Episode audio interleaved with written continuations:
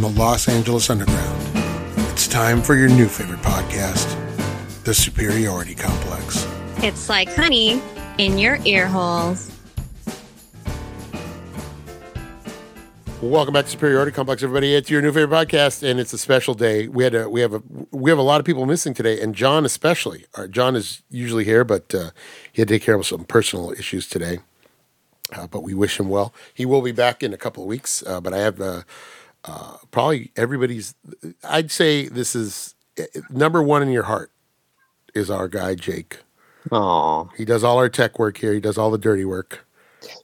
You know what? It's a it's a thankless job. But It is. it. I had to be on the. You were gone a couple weeks ago, and I had to do the whole set up the whole Google Meet. It's a pain in the ass. Not so easy, is it? Hmm? Oh, it's a pain in the ass because I can't text anybody from my.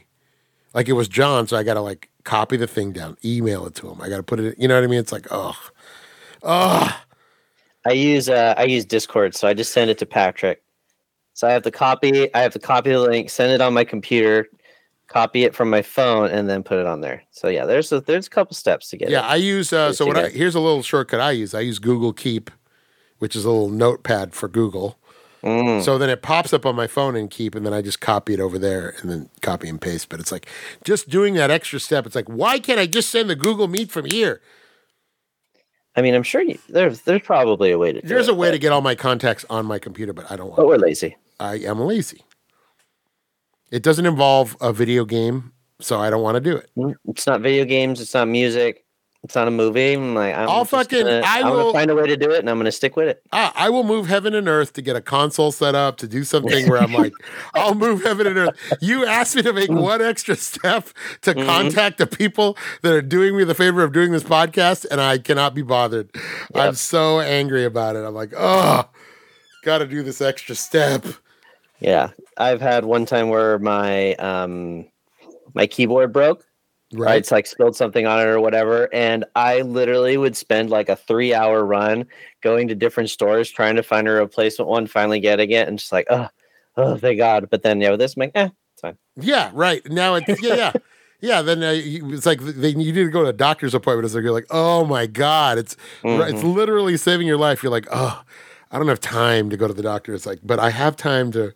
I need a really clicky keyboard, and it has to feel just right. I need the right clicky keyboard. I like the cherry reds. Okay, I want to make sure I got the cherry red keycaps. Okay, Yeah, I do have a nice keyboard on my uh, desktop, which my desktop is obsolete and slow as as f. I just keep it for because it has a lot of stuff on the hard drive, my music and stuff. So have you tried? Uh, you know, you could um, upload it to like Google Drive or something. Just Yeah. keep it on the cloud. Right, right, right. Which I will end up doing eventually, uh, but I do have I have like a couple backup hard drives too, so I have everything like physical. But it's just that keyboard. I love that keyboard, and the keyboard on this this laptop I'm using is nice.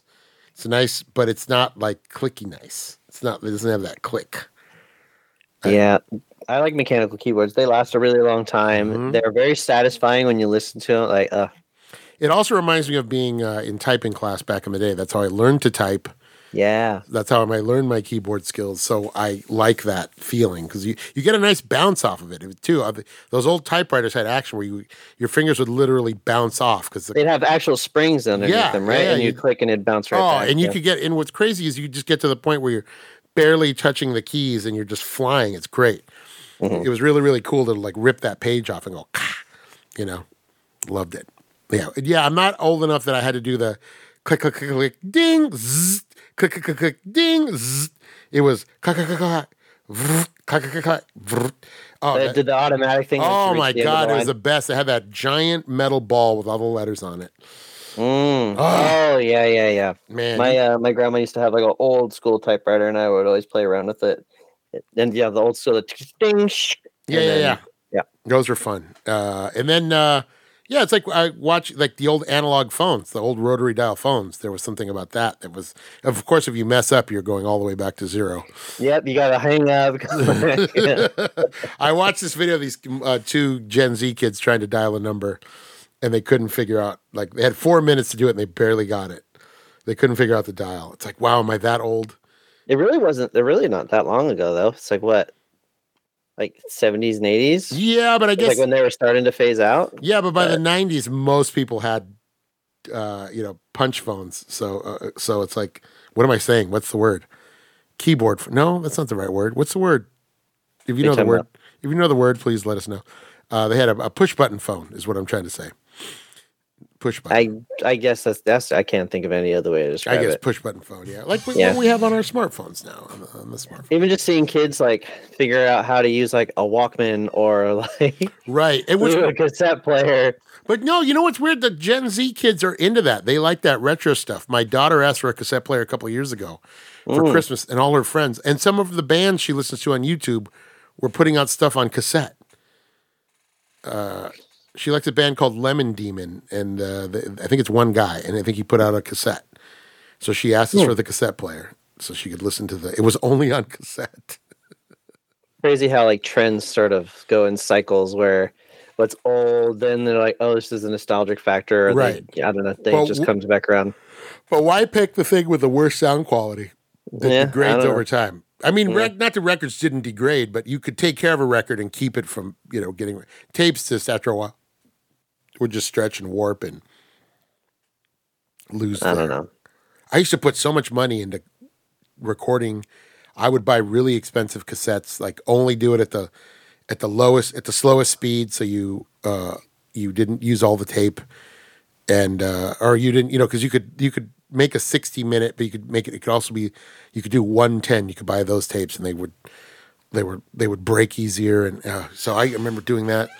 So the slower ones were the more expensive. Yes. Okay. Because, well, the, that's not true. Be, you would get, you could get higher quality tape, but it would only be like a 60 minute tape because you didn't want it to break, right? So that's like one album and maybe Right. two or three tracks. And then as albums got, CDs came out, albums got longer. So you, you were trying to record stuff on a CD. It was like, oh, I got to buy the 110s, an hour and 10 minute. I remember making making CDs and stuff, having like the giant stack of blank CD-ROMs that you would have, 30 packs. and you're making your little you're making your mixtapes and throwing it in the car. Oh, I remember all that. downloading it off of Napster, putting it Mhm. all together. Yep. hmm BitTorrent, Napster, all that. hmm Yeah, we all did it. We all did it, music industry. We all did it. We all did it. Am I proud of it? I'm cracking Kinda. up. Uh, J- Jake's cat is looking out the window, standing on her hind legs, Mm-hmm. and uh, Listen, listen. She's just someone wanted to order some food, so she's at the window. she's like a super chismosa. She's got to Yeah. like see what's going on out there.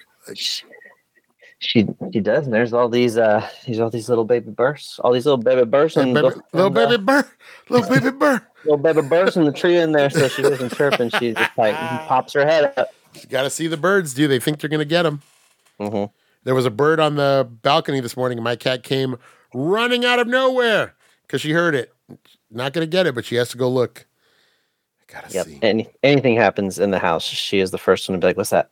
Yeah, there's a couple pigeons trying to build a nest on our balcony, and she was out there supervising.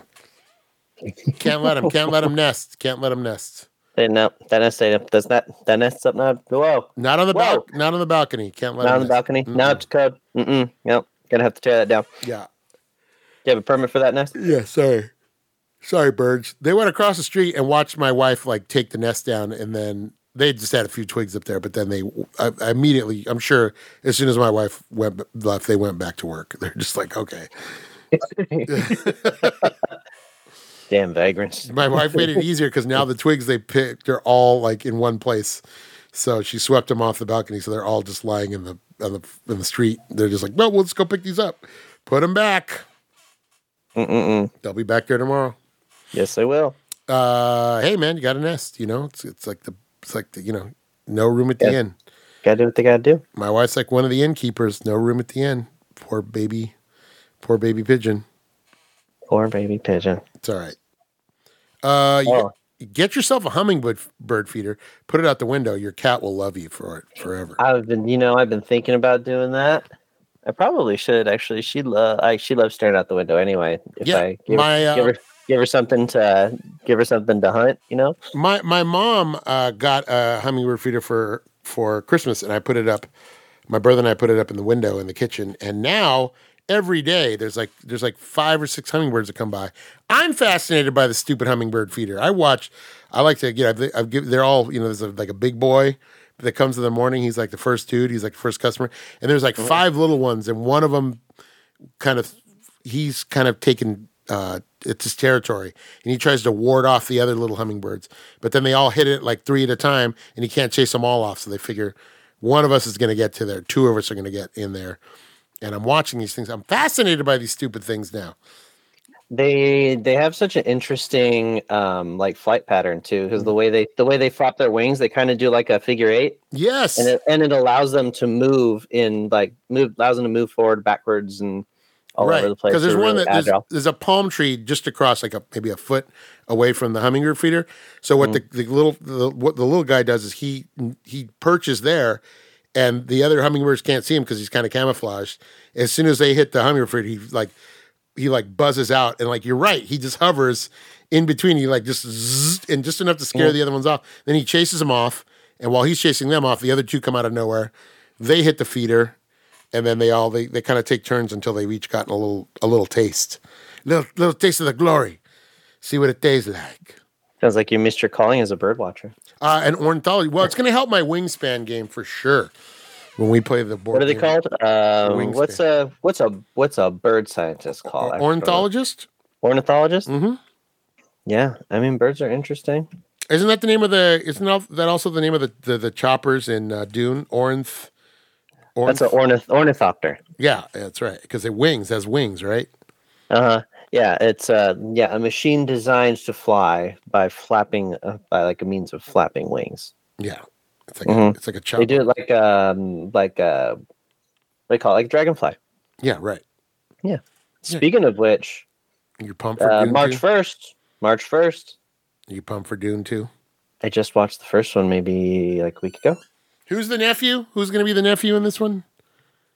Uh, the villain. I have no idea. Somebody famous. Somebody really. It's like Timothée Chalamet? No, that's No, the main. That's no, the main dude. Tim Sham. I don't know. Is it young? Young dude? I forgot who it is. It's somebody relatively famous. It's somebody. Christopher Walken. Oh, that's Uncle. That's going to be. Oh, it. I don't. What is this? What's this? What's this characters? I don't. I don't know. I'm interested. I'm interested. I, you know, I thought Timothée Chalamet's and Zendaya, Zendaya's performance were okay, but it's also kind of setting up for this movie. So Right. It was. They, they left it. To, they cut it off at like the when the book just gets super good. yeah, All the setup is done, so Dune Two should be pretty much just you know. nothing but action, nothing but crazy. We'll see. I hope so. Yeah, we'll see. I'm I'm in. I was very um happy with the first one. I like the first one, A little yeah. slow to set up, but yeah, it's gonna be good.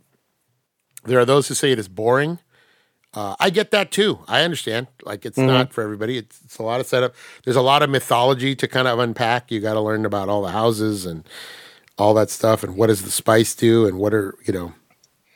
If the if the war yeah if Arrakis doesn't intrigue you, then the first movie's gonna be super boring. Right. Yeah. It's a desert planet, so that's kind of a thing where people are like, "Well, there's nothing to look at. Mhm. Why am I? Why am I here?" I get it.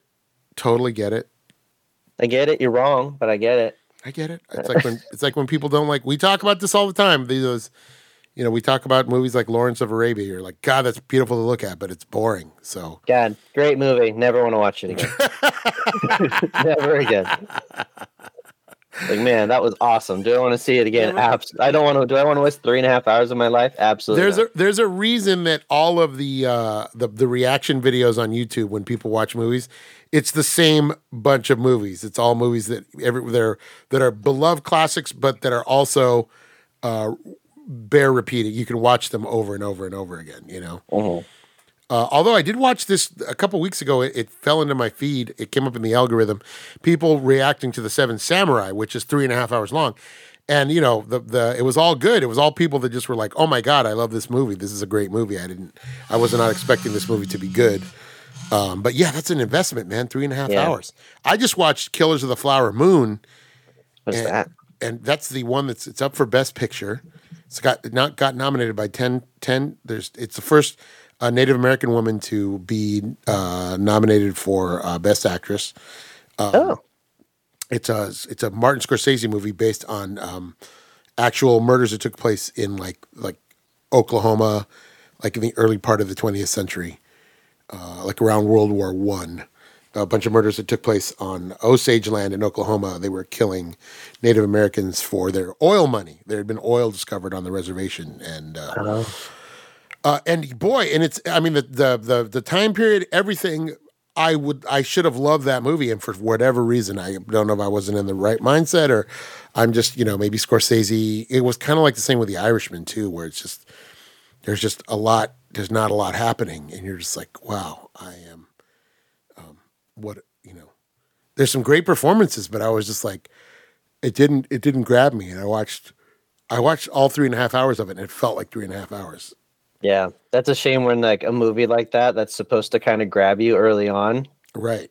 just sort of leaves you hanging, and then you're just like forced to suffer through the next I mean, like, it, was hours. it was not. I mean, it's not a bad movie by any stretch. It's well made. Mm. It's it's more Scorsese, so there's a lot of his touches. It's a little bit more of a straightforward movie than than he's maybe told. If you're looking for like the visual flair of like Goodfellas or Casino, it's not.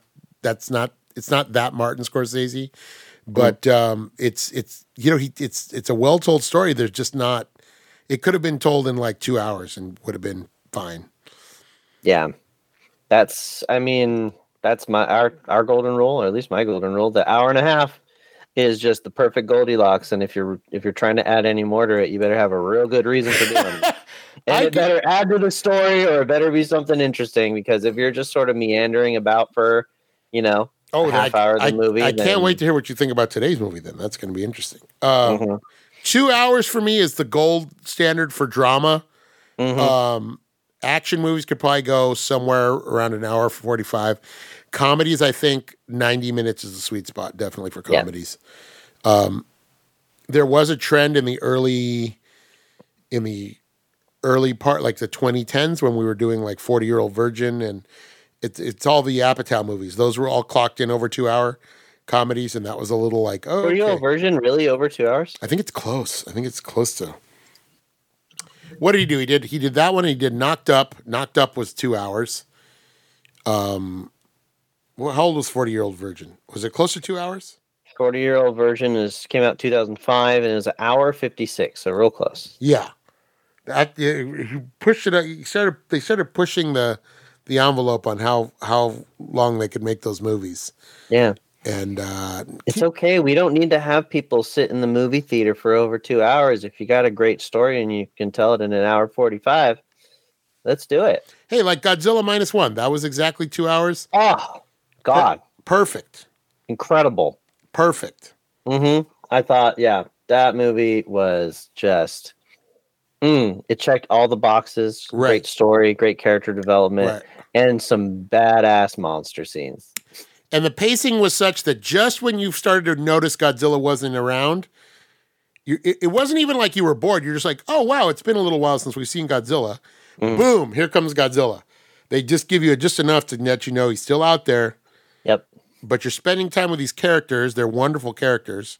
Yeah. You're watching their story, and uh, yeah, that was a that was a masterclass in how to do. You're right, Jake. How to do movie, how to do monster movies, but how to do them in a way that makes you care about the people as much as you want to see the monster scenes.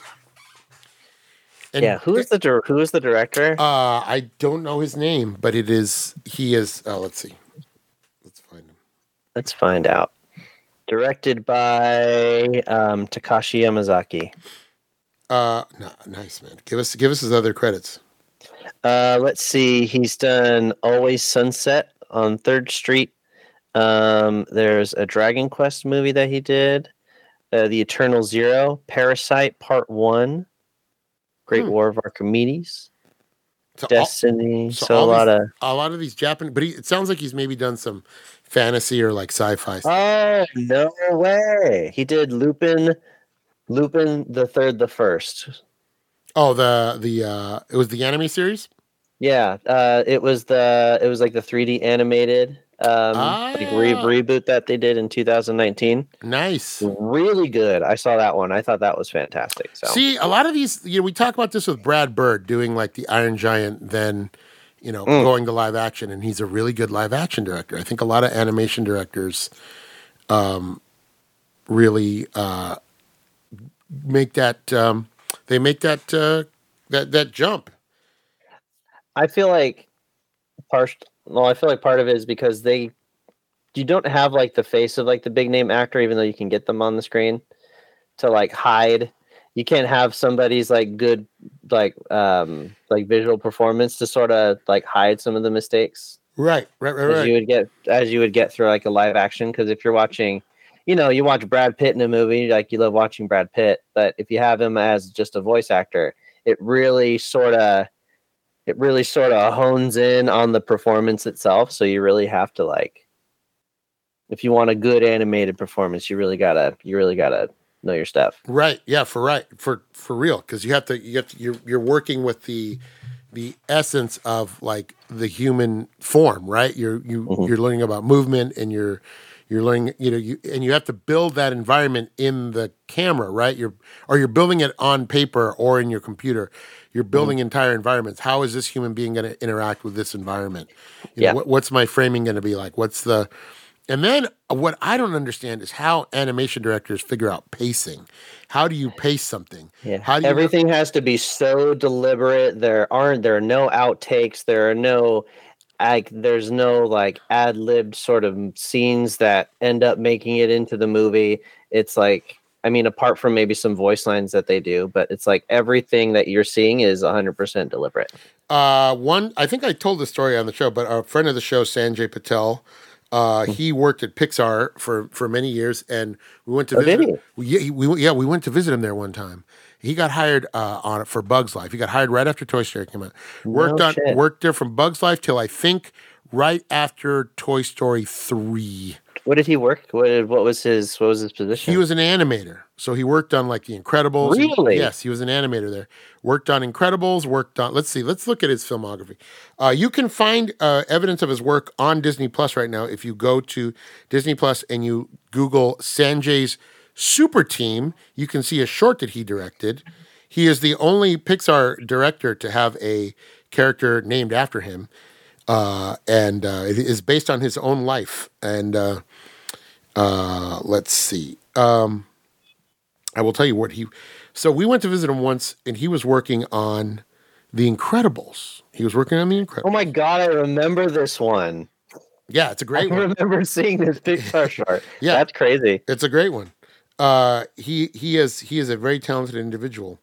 Um, when we went to see him, he was working on a, a scene from The Incredibles, and there's a scene, if you remember, after uh, they've they've uh, defeated uh, Si- uh, after they defeated the, the bad guy. Syndrome? Yes, but they're they're still going home, but they don't know that he has Jack Jack. That's uh, it's the interim where you think it's all done. Mm. They're riding in the limo. They're riding in the limo, and he's got the whole family in the limo. And um, Dash is playing with the windows. He's screwing with the windows in the. Yeah, yeah. So Sanjay took us into his little little little little uh, animation like hut that they have there. They're all individual little huts that are all decorated. Uh, he was showing us how he was trying to figure out, and he asked us, "How do you think a kid would play with the buttons? You think he would hold it like this from above? You think he would flick it with his thumb?" He had to go through all these different iterations of what he thought, how he thought the kid was going to do it, and he broke mm. it down for us, and he showed us what he had come up with, and he was like, you know, working on it and everything, and he was asking us, "Okay, do you think I should do it like this? This is what I have so far," and it was so crazy to see that in like a like an animatic form and then going to see it at the movie and there it was it's like this it's just like this one second scene it's literally like You spent you spent weeks or months on like a single like you know just a single like couple seconds sequence. right Yeah. and you're just thinking man these guys are immersed in this like that's all they do Mhm. for months and months and months and months But He- see, they have to think about every tiny little thing. You know, if it was a live action scene, kid would just be fucking around with it. But yeah, since it's animation, it's like they have to think. Well, what would this? Okay, this is this kid. How would he play with this? And like what way? It's like it's crazy. right yeah he worked on bugs life toy story 2 monsters inc finding nemo the incredibles cars ratatouille and then a couple of the uh, the shorts like mater's tall tales monsters u and then incredible incredibles 2 Wow. and then um, he was there during the time. Uh, so his he has a web series now called uh, uh, Ghee Happy G H E E Happy. It's on YouTube. You can check it out. It's a little. Um, it it all has to do with uh, Hindu uh, mythology, and it is all Oh, it's aimed at kids. It's very it's adorable. It's a show on YouTube. Check it out. Uh, Ghee happy. Uh, but shout out to our I friend. love I love the art style. Yeah. Sh- Shout out to our friend Sanjay, man. He's a he's a he's a good good guy. Uh, but yeah, he th- I always remember that the amount of work that went into that little that little scene. Sanjay is also the reason I thought that the toys were going to die at the end of um, Toy Story three because he was working on I believe he was working on Nemo or Monsters University or whatever, and they were the other team was working on uh, Toy Story three, and uh, he uh, got to see like you know he knew what was going on, and he just kept telling us, "Toy Story three will destroy all," and we're just like, "What does that mean?" He's like, "I can't tell you anything more than that." And then uh, so when they were in the incinerator, I thought, "Oh, they're really gonna die. They Yeah. are they're gonna." Uh, he really he got you. He got you good, huh? I mean, it did devastate me. It was a devastating movie. It really did. Yeah. Uh, but yeah, he. It was uh, th- th- that was cool. We got to visit him a couple of times, and Pixar, the Pixar campus is impressive. Um, Yeah. it's a cool place. But yeah, just I remember seeing that little scene and then going to see the movie, and you're like, wow, that is a lot of work to do for two seconds of a movie. Yeah, my um actually my uncle um just got a um just got an Emmy for uh Moon Girl and the Devil Dinosaur. Now, remind us what your uncle does. Um my uncle used to work for Disney as an animator for a long time. Right? Um eventually moved his way up to um art director. He worked on um the new DuckTales. Uh, he was the lead art director for that, and um, Gravity Falls. He was the background designer, and now he's like the I forget what it is. It's not art director, but he's like a step up above that now. He's like program or um like program designer or program director or something like that. nice, and he got an Emmy now. Got an Emmy for Moon Girl and Devil Dinosaur. Yeah, So he's only three away from a from an EGOT. yeah. He's three away from an EGOT. He's got the He E. was- he's just got to get the got. he was at a I think he was at like a barbecue with a bunch of friends and like he apparently if you're not like if you're not an actor or anything they don't actually buy the tickets or sorry if you don't work directly for Disney which he didn't anymore when he got it Right. um they don't pay for your ticket to go Wow. and he said you know what I'm just not going to go and he was at a barbecue with a bunch of friends and like a whole bunch of his friends who still work there called him and say hey his name is uh, Sean Sean you just got an Emmy Nice, What? man. so Emmy and just very um very anticlimactically just like told his wife he's like I just won an Emmy Hey man, you know what though? He gets he gets to keep that forever.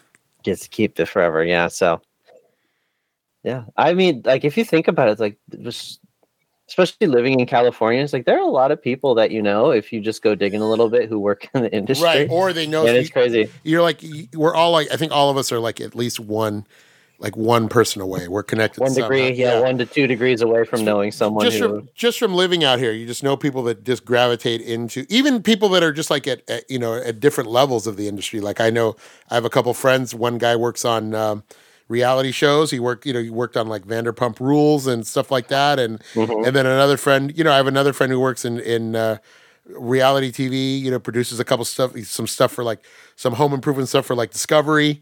Uh, You know, so you just know people at different levels, but they but they've all worked in the industry in one way or another. They know, you know, they just know, or they've worked with someone who's worked with someone else, and you're like, oh, I can connect myself to William Shatner, or you know, yeah I can I can make two phone calls and get a phone call with William Shatner Right, right, right. It's it's, Mhm. it's crazy. Like it, it is weird working at it, and I think uh, some of us uh, we're not bragging, but it's just you're so you're just used to knowing somebody who knows somebody. So everybody has Yeah. a friend that has a friend who's oh my friend works here. It's like oh cool man, you know that's cool. Uh, not we're not the the the the fancy lights of cinema and Hollywood. Right, we're not trying- when you've been here for so long. we're not trying to brag, but we're also bragging. But, Okay. you know, my uncle's a pretty cool guy. Your uncle is an Emmy award. Your Emmy award winning uncle. hmm Crazy. Well, congratulations to your Emmy award winning uncle. Tell him what. Yeah. Let us know when he invites you to come over and see it. Take a picture of it. Take a picture holding it. I know. Yeah, next time we play Warhammer, he's a big old Warhammer. Is he a too, Warhammer right? guy? Yes, he is. That's a whole different level. Yeah. It's. I mean, he's an art. He's an artist. Oh, you should see some of the stuff he paints. It's uh, absolutely insane. Do you think he will paint our uh, our unmatched figures if we if we send them over? you know, probably not because he's got because he has twins right now, Listen. and he just bought a new house. So I don't think he's got time got to your unmatched. gotta get-. Gotta get. I, I just wanted to say I have game pieces that were that were that were painted by an Emmy award winning the artist. Pim, Emmy award winning uh, art director. yeah. Yeah. I want an Emmy award winning artist to paint one. Also, uh, I like that he's spending this Emmy money. He, he wins the Emmy now. It's like, yeah, you know what? This I gotta move out of this dump. It's Mhm. time. That's that's right. Spend that money. But yeah, there. He's he's working on some stuff now. so, does he work for Marvel directly? Is that Marvel? No, I don't remember. I don't know. I don't know how that. I don't know how that timeline went. Where he started working on that. Has he worked on? I know he worked on Moon Girl, bef- like well before it like it came out. He worked on it. He like you know led to put them in the right direction. It might have even been more of like a consulting sort Okay. of role too, but or like he would jumped in just to get the ball rolling and everything and left. But But I mean, he hasn't impressed Gravity Falls. He's done some some. You know, this is some impressive work. So Mhm. The new Ducktales is super popular. Everyone everyone thought that was great. So he's yeah he's done a lot. He's done a lot of good work. He worked on Iron Giant. what? Uh, he did the in between for Hogarth, uh, a bunch of in betweens for Hogarth Hughes. He worked on Pocahontas. Wow. Worked on Miko and Pocahontas. Has uh, let me ask you a question. Has your uncle ever heard the wolf cry to the blue corn moon? Is that something you think? Uh, I'm sh- I'm sure I'm sure ad nauseum he's heard that. have you ever heard the wolf? Oh, by the way, Jake, happy Mardi Gras. Happy Mardi Gras to you, man. How did you celebrate your Mardi is it is it Mar? Is it what? what Well, Tuesday was Tuesday was Fat Tuesday. It's over. Mardi Gras. Yesterday was uh, Ash Wednesday, so we're all we're all we're all it's Lent. Oh, you're right. Fat Tuesday. Mm-hmm. Yep, yep, yep. I hope you had Yep, a good yep. Mardi Gras. I hope you- I n- didn't even know what it, I didn't even know it was, that it was Mar- or Mardi Gras. So well, you missed it. yeah, I did. It's okay. You missed the the, the, the Mardi Gras King and Queen. You missed I, it. Look I mean, I feel like if you're not in if you're not in New Orleans, then it's like, what are you doing? or Brazil. you or know, Brazil. Carnival. Yeah. For Carnival. Yeah, like if you're not if you're not somewhere where they celebrate it, it's like it's like come on, It's just, you're like, just finding you're finding an excuse to party. like your favorite band says, it's just another day. mm-hmm. You know, Yep, you're right. Absolutely right. Yeah. See what I see what I see, Jake? I, I pay You did. attention. You pay attention, I pay and I appreciate bro. it. I, yeah, I know who your favorite band is. Come on. it's one of first. Absolutely. You know, Danny Elfman is uh is a genius. Okay. Uh, let's talk about it, Jake. Are you playing Baldur's Gate? That's what everyone's playing right now. That's that's old news, Mario. Yeah, I played it. I I didn't quite beat it. I was um I was playing with a buddy and we got pretty close, but he's uh he's got a lot of stuff going on right now. But uh yeah, no, I thought it was fantastic. It won game of the year, so not not surprisingly. Uh, it didn't win. What about our what about our, our game Seinfeld? Or Starfield? Larry, what's it? What's the guy's name? I don't know. Yes. Um, yeah, ah, it's just Starfield. I don't know. It just didn't grab me. It started out. I- it started out so well. It was great. It, I think it started out great. There's just no replayability. It's just like after you do a few missions, you're like, "Oh, this is it." I heard it gets good towards the end, but it's like I don't want to have to push through. I don't want to have to push all the way through that to then get to the game. Like, oh, now I see what you're saying. I'm like, no, I'm just gonna. No, the thing is, like the, the missions were fine. The, the the main story was fine. There was plenty of side quests, but if you just want to run around and explore like you can in Fallout or Yes. Skyrim, it's not There's there. nothing to do. it's not there. There's It's nothing to do. the. It's because it's that. It's the. It's procedurally generated areas every time you land, and you get you get like these really random little settlements that give you little quests like, hey, our buddy's trapped in the trapped in the cave, go get him, or Right. hey, go kill this guy at the at this same sort of facility that's on 20 other planets. Right. There's there's no there aren't it doesn't feel like there's a lot of curated, like crafted sort of quests that you get in like Fallout or Skyrim or Right. the other Bethesda games. And they're just not they're just not ah, they're just not good at shooters, man. The their engine that they created, I forget the name of it right now. But their yeah, their Bethesda engine just as it's too it's just it's too dated. It's sucky. they need to update it. They need to change it up. It's just it doesn't feel good. Right. It's like when you go back and play. Uh, you know, you, you, it's like you get PlayStation Plus or you get uh, the Xbox uh, uh, Game Pass, and they you, they give you these games from like 15 years ago. You're like, yeah, I'm gonna go back and play this, and you're like, these controls are terrible. These controls are hot garbage. You know, because you're used to what a modern controller can do, and you have extra bumpers, and you have Used extra, to all the quality of life things. You're used to the more realistic aiming, or you're used to like yeah, the little subtle changes that they've made to make it feel a little bit more tactile. right. Uh, how how, how did I live this way?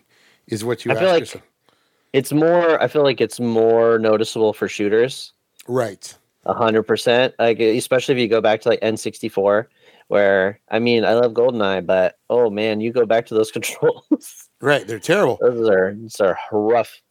I went to uh, I downloaded Steam on onto this PC because I take it over when when I'm at my mom's, and I've Mm. been playing Dominion was free. The Dominion, the deck builder, Yeah. free on Steam. So I I got it on my uh, I downloaded it onto my phone, and I got and then I was like, you know what, I'm gonna download it on my PC. So I downloaded it on PC. PC much better than the phone. Um, it's fun. It's just it scratches that itch where I want to play a board game, but there's no one around, and I can. It, I love a deck builder, um, and you know the AI is pretty robust. But they also had a couple of my old Steam games, and I went and played Day of Defeat, which was a Counter Strike mod, and Mm. it's, it's all full of bots now. But you can get on a server and just run around and kill bots. Boy, oh boy, was the was I bad at the, the now the shooting held up a little bit better because it's PC. It's, Yeah. it's a little bit better because it's PC, but still the lack of refinement and the lack of options that you can have to shoot. It's like, boy, we really just we would just really drag the cursor across and keep firing, hoping we'd hit somebody. That's really how we used to do this back in the uh-huh. day. You know, it was literally the equivalent of, of spraying and praying with a real just machine gun. Just like, well, I'm just going to shoot in this general direction and hope I hit somebody. You know, yeah, it's insane.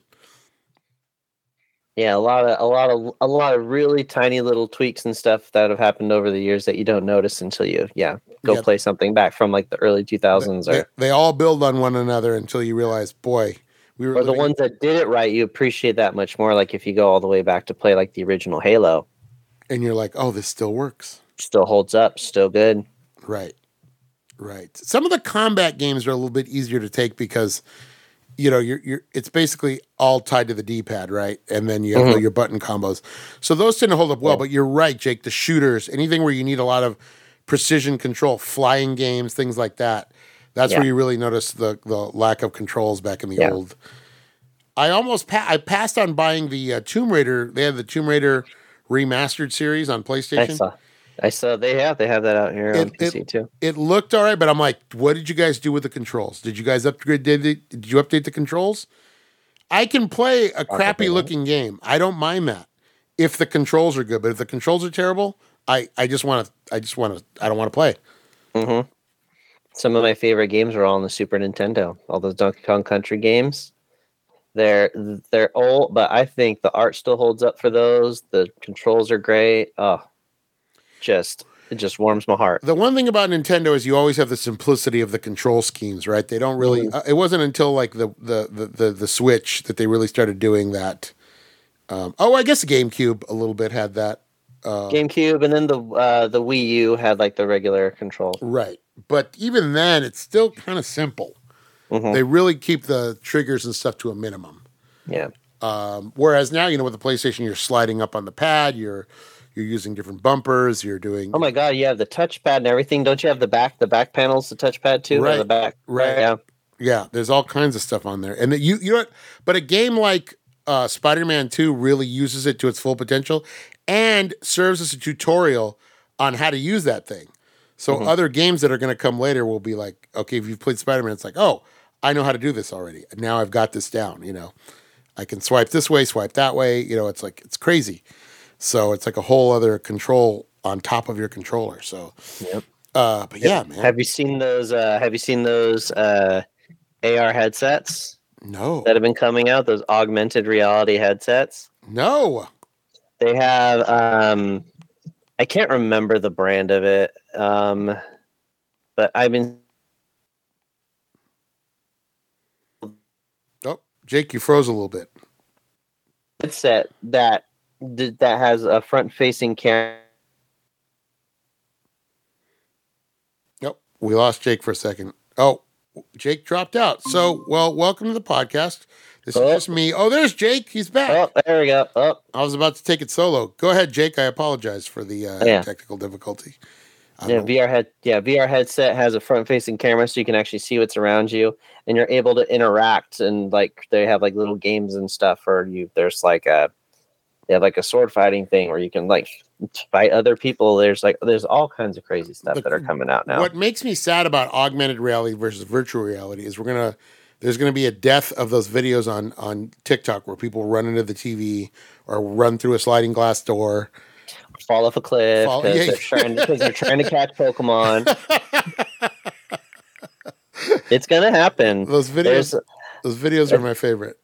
There's some there's a video of it's already happening. There's some dude who was uh, some passenger was videoing the or was uh, recording this guy next to him who was in a Tesla that was in autopilot and he had the headset on swiping through apps and doing whatever he was doing on there. I'm like this is this is crazy. Oh my god, you, you, no one's that busy, bro. You don't need to be. Come on. You're not you're not that important that you need to be doing shit while you're in the car like that. I I know a guy uh, who was in his Tesla in autopilot mode, and the car rebooted, and he ended up Rebooted? it rebooted while he was in autopilot mode. oh He, shit. he ended up running into a guardrail and getting into a pretty bad accident. So, So he lost all control of the car then. the car, rebooting. yep, yep, yep, yep. It just See, that shouldn't that shouldn't be on his fault. Then that should be the company's fault. yeah, it, it continued on its vector, on Yeah. it, and it just you know, you know, it didn't. Just give me a good old fashioned engine, please. Thank you. I don't need a I don't need a computer controlling my engine I like mean, that. you, I mean, you do. All cars have it, so it's just, it's just a matter. yeah, but you, there's it's not going to reboot and like shut off all motor all control to the car. yeah. How do like what do you do if like I've always thought that like what if you're like I you know when people Like even the brakes, they don't have like an auxiliary control or like you hitting the brake or something. I yeah I like know. would still work I think I think event maybe of he just electrical failure. It maybe, but because he was on his um maybe because he was in the mode of autopilot, he may Mm. have been, you know, not fully paying attention. Probably that's probably more what it was. Because if he grabbed the, it should still like it's still an engine. Like I know it's electrical engine, but Right. he should still be able to hit the brakes. You're crazy, right? the, brakes But- the brakes, the brakes aren't electric. uh yeah, crazy though, right? It's it's nuts. But I, I'm glad he's okay. He's okay now. Yeah. But yeah. The he says, yeah, he, everything just went off for a second. Wow, that's scary. Mm-hmm. And we got flying. We're gonna have flying cars that do that. All running on Imagine have, imagine rebooting in a flying car. You Oh, well, just start dropping. Well, well, just imagine a flying car, but it's running on Windows. So that's all you got to think think about. as long as it's not XP. I don't want to hear. Dun, dun, dun. What's the what was the shutdown sound of Windows XP? Dee, dee, dee, dee. Yeah, I want to. I want to hear that when I'm 100, when I'm 200 feet up in the air. Thank you. That's when you deploy the parachutes. Uh huh. Ooh, no thanks. Yeah, man. I don't think I trust a flying car. No, not at all. Although we have, I mean, we got planes. It's kind of like a flying car. You know, Kind of. you just need to go. You need to go through a million hoops and hundreds of hours of flight training to be able to do it. Right. Yeah. They're just going to give flying car licenses to people on the street, dude. The same, God. people, the same people that are driving now, Jake, they're going to have the. Uh, Oh man. Jake, Imagine, yeah. Imagine no blinkers, just like just Yeah, just merging. the whole, going across the whole flight path. Uh uh right. Right. You've seen Coruscant. You know what a mess it can be. Mm-hmm. Mm-hmm. hey, let's talk about this. Uh, this week's movie uh, didn't have flying cars, but it did have. It did have uh, flying. I don't know what I'm trying to say. There's no flying in this movie. Is there? Does anything fly in this movie? Maybe a chicken. Chicken of, of um of some of some bugs. I don't know. Yeah, maybe. Maybe. Tom. The movie, of course, is called uh, "Oh Brother, Where Art Thou." Jake's going to tell you all about it. Jake, take it away. Yeah, released December 22nd in the year 2000, Coen Brothers movie. Um, Ulysses Everett McGill played by George Clooney, is having difficulty adjusting to his hard labor sentence in Mississippi. He scams his way out of chain gang with the simple Delmar, played by Tim Blake Nelson, and the maladjusted Pete John Turturro. Then the trio sets off for pursue freedom and the promise of a fortune and buried treasure. With nothing else to lose and still in shackles, their hasty run takes them on an incredible journey of awesome experiences and colorful characters. It's a great one. Uh, I just, I, I'm sorry, I was distracted. I just found out one of my favorite TV shows, This Fool, got canceled. Did it really? That was the one with uh, Harrison Ford, right? No, no, that's uh, that's uh, um, um, um, um, that's shrinking. Oh, I don't know. Yeah. I thought that. This fool was was was was with uh, uh, Frankie Quinones, uh, uh, also known as Creeper. Ah, I see. Really? Did it? Did they at least finish their first season? They finished their, they finished two seasons, and it looked like they were going for a third I wonder why they canceled. because they're assholes. Probably cost too much. I don't think it did, man. I hope, so- I hope somebody picks it up. Short attention spans of of the of the current uh, climate. Very I don't know. I'm very upset. I'm very upset. Don't talk about it. I can't. I don't think I can finish the show. No. I'm trying to find "Oh Brother, Where Art Thou" on um, in the book. Alphabetically, alphabetically, it should be here. Maybe it's where art thou, oh brother, perhaps. It's oh brother, comma where art I thou. mean, I know my alphabet. I mean, I hope. Oh, so. there it is. It was the bottom of the page. Sorry. Yeah. Okay. Mm. Uh, let me see what uh, what Lenny has to say about it. Leonard Mart- Maltin. I don't have my glasses on. Uh, three escaped convicts uh, share a series of adventures and, oops, inadvertently become a singing sensation performing old timey music in 1930s Mississippi. Uh, delightfully eccentric adaptation of Homer's The Odyssey, full of clever ideas, uh, irresistible music, and sharp dialogue. Screenplay by Joel and Ethan Coen. Uh, the title itself derives from Preston Sturges Sullivan's Travels. Um, innovative use of color by cinematographer Roger Deakins. What do you think Leonard Maltin gave this one? Remember, he goes, he goes bomb to four stars. And he does do half stars. He does do half stars. I'm gonna say three and a half. You're right on, Jake. Mm-hmm. You're right on. But do you share Leonard Maltin's? And first of all, Jake, do you remember Sullivan's Travels? Do you remember when we watched that as uh, in the Digital Movie Club? It was way back in the section about in the 30s. Nope. No, I don't. It- Hold on. It was the one about the movie director who set out to make a movie about the common man, and he left everything behind and went and became poor. Do you remember that? And he met a beautiful girl along the way, and then they ended up on a chain gang at the end. nope. We watched it No, for the I- podcast. I- yep. Like it was like yep, like it was yesterday. You're right. I remember it now. we watched it on the podcast. Uh huh. Yes, we did. You you don't It, remember? Boy, it looks. Boy, it does not look familiar. Maybe you missed that week. I think I you- might have missed this week because I do not remember this. Are you sure you watched this? I I, think- don't remember I think this we did. at all. I think we did watch this one. Mm, mm-mm.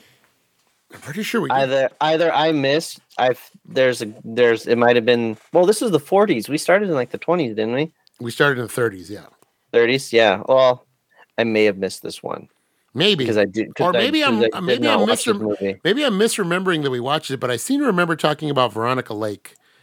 I seem to remember. I mean, she's acted in other things. I'm sure. oh, sure, she was in the uh, the Glass Key, not the Glass Key. The the there's another famous Alan Ladd movie. I can't think of it. Have gun will travel. L.A. Confidential, The No. Glass Key, Ramrod. Very sexual names with all this. uh, Some of this. Uh, yeah. Anyway, anyway, there is a short scene in. Um, there's a scene at the end of. So in, in Sullivan's Travels, uh, he plays a director, uh, Gary, uh, Gary, uh, Gary Cooper, not Gary Cooper. Um, um, um, um, God, I can't think of it. I can't think of his name.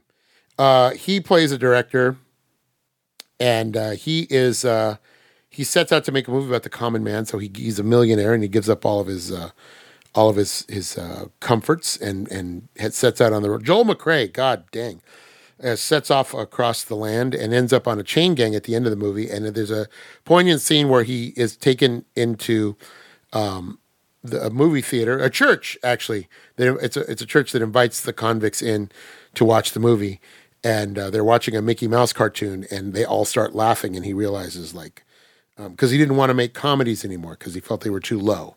He wanted to make an important movie, so he went out. And uh, so that scene uh, in the movie he wants to make is called "Oh Brother, Where Art Thou."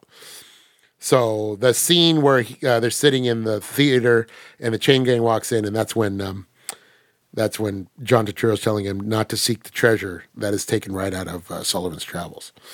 Right. Okay. Yeah, yeah. I can confirm we did not watch that, so I do not know what you're talking. I don't know. I thought we watched it. Nope. Mm-mm. Are you looking on the? You're looking on the list.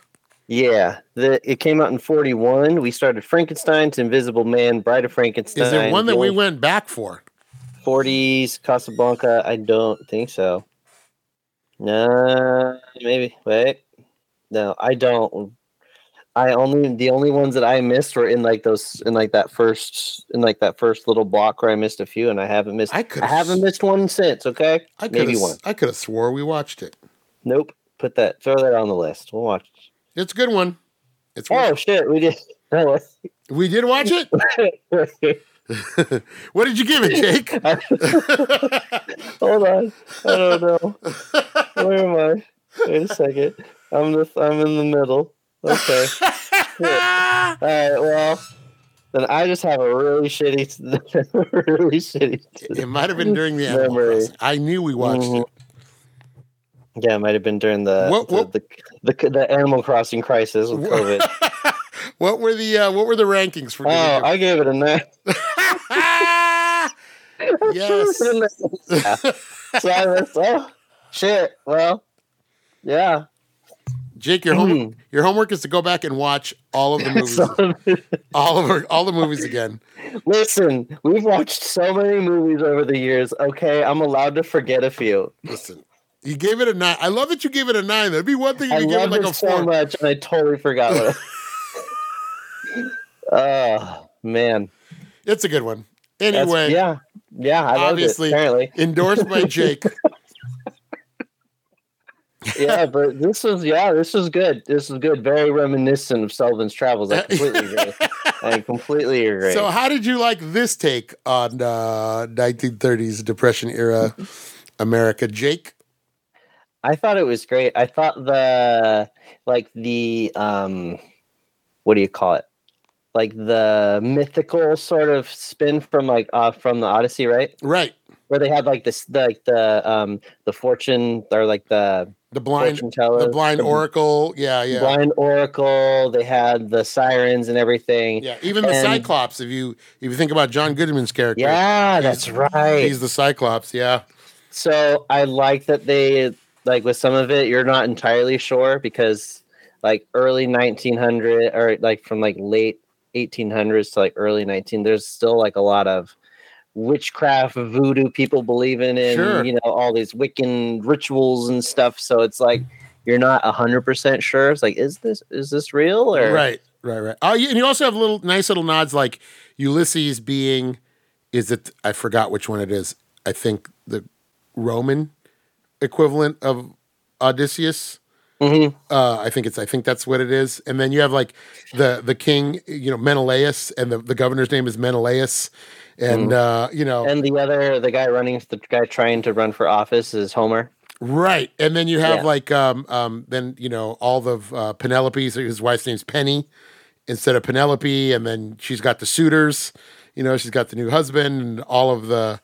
Apparently, the Coen brothers had never read the Odyssey. I, I only know little bits of it. really and um, uh, Tim Blake Nelson, who played Delmar, was the only one who had read the whole thing. I mean, from watching it, it se- it feels like they had like a love for it because They- they really they really did the story justice and all. It was just very it was very fun to watch. Right. And I love I love movies like this where it's just they're just kind of just getting in all these little adventures. They're just meeting people along the way. They're getting in all Mhm. these little adventures, and Babyface Nelson Right. guy. Just all these people. I'm like, wait, I think that's a real person. I need to look like I know Georgie Nelson. I'm like, that sounds really familiar. Same with um, who was the guitarist that he sold his, he sold his uh, soul to the devil? Robert Johnson, Tommy Johnson, but it was it was based on Robert Johnson was the guy who was who was uh, reputed to have sold his soul to the devil and to play Yeah. the guitar. Yeah, So I thought all of those little all of those little nods to the time period were super great too. There's just there's a lot of little like there's a lot of little nuggets sort of hidden in the movie if you pay attention. There's like, oh my god, I know that person. Or, Um, I also love the dialogue. The dialogue is something to behold. Uh, George Clooney, just he is just an endless fount of uh, quotes of quotable. Uh, Mhm. I'm the paterfamilias. Uh, you know, or, or we're in a tight spot, like he always says. We're, or he just keeps entering. We're in a tight spot. We're in a tight spot. uh, and then And the the the obsession with the fucking pomade with the hair. Kelly just had hair. They were they they followed him because of his hairnet right and his fucking and his fucking Mr. Dapper is Dapper Dan. or his Dapper Dan. I'm yeah. a Dapper Dan man. oh my god. Pleasant odor is what does he say? Pleasant odor is half the half the reason for it. I forgot what he says. Yeah, yeah, something like that. or when they thought um when they thought Pete turned into a fucking toad. Right. Oh my oh my god. That was so funny. Right. The sirens. I'm like I'm almost positive he's not, but like the fact that they had like yeah, like the blind oracle and all that stuff, I'm like, what? Yeah. Maybe is he turned into a toad? But oh my god. So funny. uh, yeah, it's a really great, uh, just quirky, weird, uh, but uh, beautiful to look at. That uh, so this this movie when they filmed it, they were in Mississippi like in the springtime, and it was super green. Mhm. So Roger Deakins, cinematographer, who's a great cinematographer by the way, Oscar-winning cinematographer. Oh, it was the movie was gorgeous. This is one of the first movies to go through and be uh, digitally color graded. So they took all the color out to Mhm. make it look like the Dust Bowl, and they wanted they, they, they Oh, it feels it looks hot and it looks filthy and dry in and the dusty. best in the best way possible. Right. This is a great. I always like to tell people this is a great companion piece to Paper Moon because it, it's like those Mm. those dry, dusty back roads. You know, they're just out in the middle of nowhere, Yeah. and uh, you know you're shooting cows with your Tommy gun like you do, and you're just coming into these weird little small towns, and uh, I love it. It's a it's a great movie. It's a nice little adventure. And It's a great, great period piece, and man, you really get to see that. You know what? All this, all this heinous hatred and racism and bigotry is like, well, that wasn't that long ago. no, it wasn't. No, I mean, a hundred, like almost a hundred years. I'm like, that sounds like a long time, but it's not. that's they that's still- just a couple generations, man. That's hey, not they, they still drove cars. They listen to the radio. They do a lot of the Mhm. same things we do. You Yeah. know, uh, and you know, it, it- but it is weird because it's at that cusp of the South, you know, coming into the 20th century because they're gonna they're bringing they're gonna make everything and put everything on the grid, right? The yeah, whole thing is the they're gonna- South was definitely a few decades Right, they were gonna bring, you know know- the coasts. Right. And so, you know, they're kind of bringing it's the, the last gasp of that. Uh, so they really uh, they really do a good job in setting up that time period and immersing you in it. This is a movie that when I'm watching this, this puts me entirely in that world. I'm entirely in Uh-oh. that world for the two hours. And uh, the, the the biggest thing about this movie was the soundtrack became a huge Oh, hit. oh my god, the music was great. I this is the kind of country that I really enjoy. Yeah, roots music is what it's. Roots music. I mean, this is where, you know, this is the roots of like blues and bluegrass and you know, you can tie, you know, you can tie jazz influences all the way Sure. back to I mean, jazz comes from the blues. Hmm you know so when you hear even the guys doing doing the chain gang all the vocals on the chain gang and Mhm. things like that that's all that comes you know influences music later on in the century Yeah. and um yeah you know everything comes from these songs you know uh and uh I, you know and music's such a big part of this you know they're using music to sell their to, to sell politics and they're using Mhm. music to sell products and they're using music you know it's it's such a huge part of the movie um it's got its own you know there's a lot of what they you know canned music right they it's a lot of music coming but i love that there's interesting ways they're using it as like when the farmer's out in the field and they're singing the they're in the in the truck just driving around the countryside you know It- it's yeah, it's it's yeah. They almost use music as propaganda throughout most of the movie. right right Mhm. they'll and then you know it's, it's just like the medium and it's also the birth of mass media like what does the governor say he's like we're mass communicating he's like we're Mhm. not one at Yeah. timing it we're, we're mass communicating you know Mhm. And man, did they did the actors actually sing the music? they did not except for Okay. um in the jailhouse now uh tim blake nelson did sing that that's his own voice singing really? in the jailhouse. he sounded good. He sounded good. Yeah. he sounded great. he sounds great in buster scruggs he's singing in the beginning of uh of buster scruggs he can actually sing yeah so but Oh my god, that's right. I'm like, I feel like I'm like, is he Buster? I'm like, I think he's from Buster Scruggs. It is. Like, that, the, voice, that face looks so familiar. it's him man hmm He's Buster Scruggs. He is. He's the great Buster Scruggs. Yeah, I love Yeah. this movie, man. I cannot. uh I never get tired of watching it. I'll watch it. It's one of those ones where I'm like, you know what? I'm going to watch Mm-hmm. Oh Brother Art Thou, and for the next uh, two hours, I am just uh, transported, transported to another world that I would not want to visit. But I No, absolutely not. not want to We're visit. Not want to visit myself. But I'll watch these three idiots pass through. Mm, yep. We're gonna we're gonna we're gonna smile and wave as we drive on by. But we're gonna enjoy it. We're gonna enjoy it while we're through. Babyface Nelson. Why does he kill the cow? Why? I don't understand. So many tiny like little moments that just like that catch you off guard that are just so funny. Right. Just weird little asides. Are weird. you yeah, uh, she uh R U N N O F T. yeah, that's right. That's right.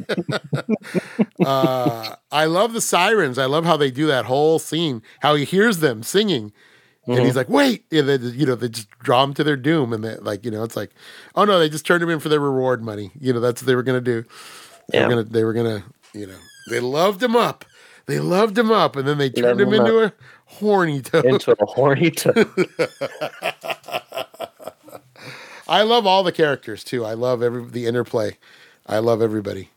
I love it. Oh, hi. Who's wa- who are we waving at? That was my sister. Hello, sister. Hello, sister. Welcome. She's just saying hi to saying hi to my cat. welcome to the podcast. Uh, what did she rank? Uh, oh, brother, where art thou? What do you what do you think of where of Oh Brother Where Art Thou, Jordan? Oh, brother, where art thou? Mm-hmm. Oh, brother, where art thou? No? No, okay. She hadn't seen it. She's she she did a U. It could be a Sullivan's Travels. She probably saw it, doesn't remember it. She just Yeah, you're probably right. ask It's her. okay. Yeah, look up her score and uh, we'll figure it out. Uh, I'll let you know. Yeah, yeah. What? So, uh, Jake, I know you got a. You're on a short timeline. So, what do you uh, what do you rank this sucker? What do you rank? Uh, Oh, I want to give it a ten, but my but my heart says nine. Give it a nine. Uh, yeah, I feel like I feel like nine is perfect. I feel like 9 Mhm. is. This is probably one of my favorite Coen brothers. Um, I can see why. I totally I, see why. it's one of my favorites because it's just so off the wall. But yeah, I don't think it's. I it's. I would reserve giving it a 10 Mhm. Uh, I would. I would.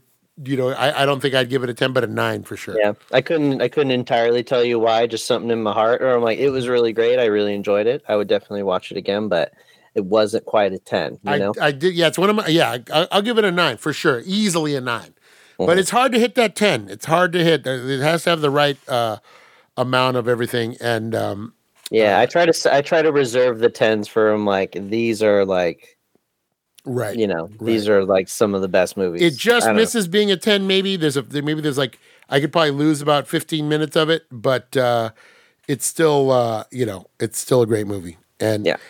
I, I can't tell you where that fifteen minutes would come from. Uh, maybe the you know what it is. Maybe the the guy singing the Klan singing guy that that I could lose that. I could lose the I mean, uh, I don't even think you can't you can't lose that scene though. I don't know. I don't know. I don't know. I don't. I just don't want to give the Klan that much talent. Right. I don't want to give. I don't want to The give. Klan the Klan dropped it from a ten to a yeah, just him singing. the Klan the Klan presence in this movie dropped it to a nine. No, I'm glad they got their comeuppance. I, I guess Mm. maybe that's it. Maybe they gotten like lit on fire by the burning cross. Maybe that They didn't get they didn't get enough comeuppance. right. think. I wanted a scene like Mm. in uh, like in uh, uh, Django Unchained. Yeah, you want a Django Unchained situation, or Yeah, like yeah. the, uh, or Once Upon a Time in Hollywood at the very end, where Right. Or, just- or George Yeah. Nelson. George Nelson comes in with his Tommy gun and just lets loose on everybody and breaks them Yeah. up. Um, but yeah, uh, yeah, no, it's a nine for sure. Easily a nine.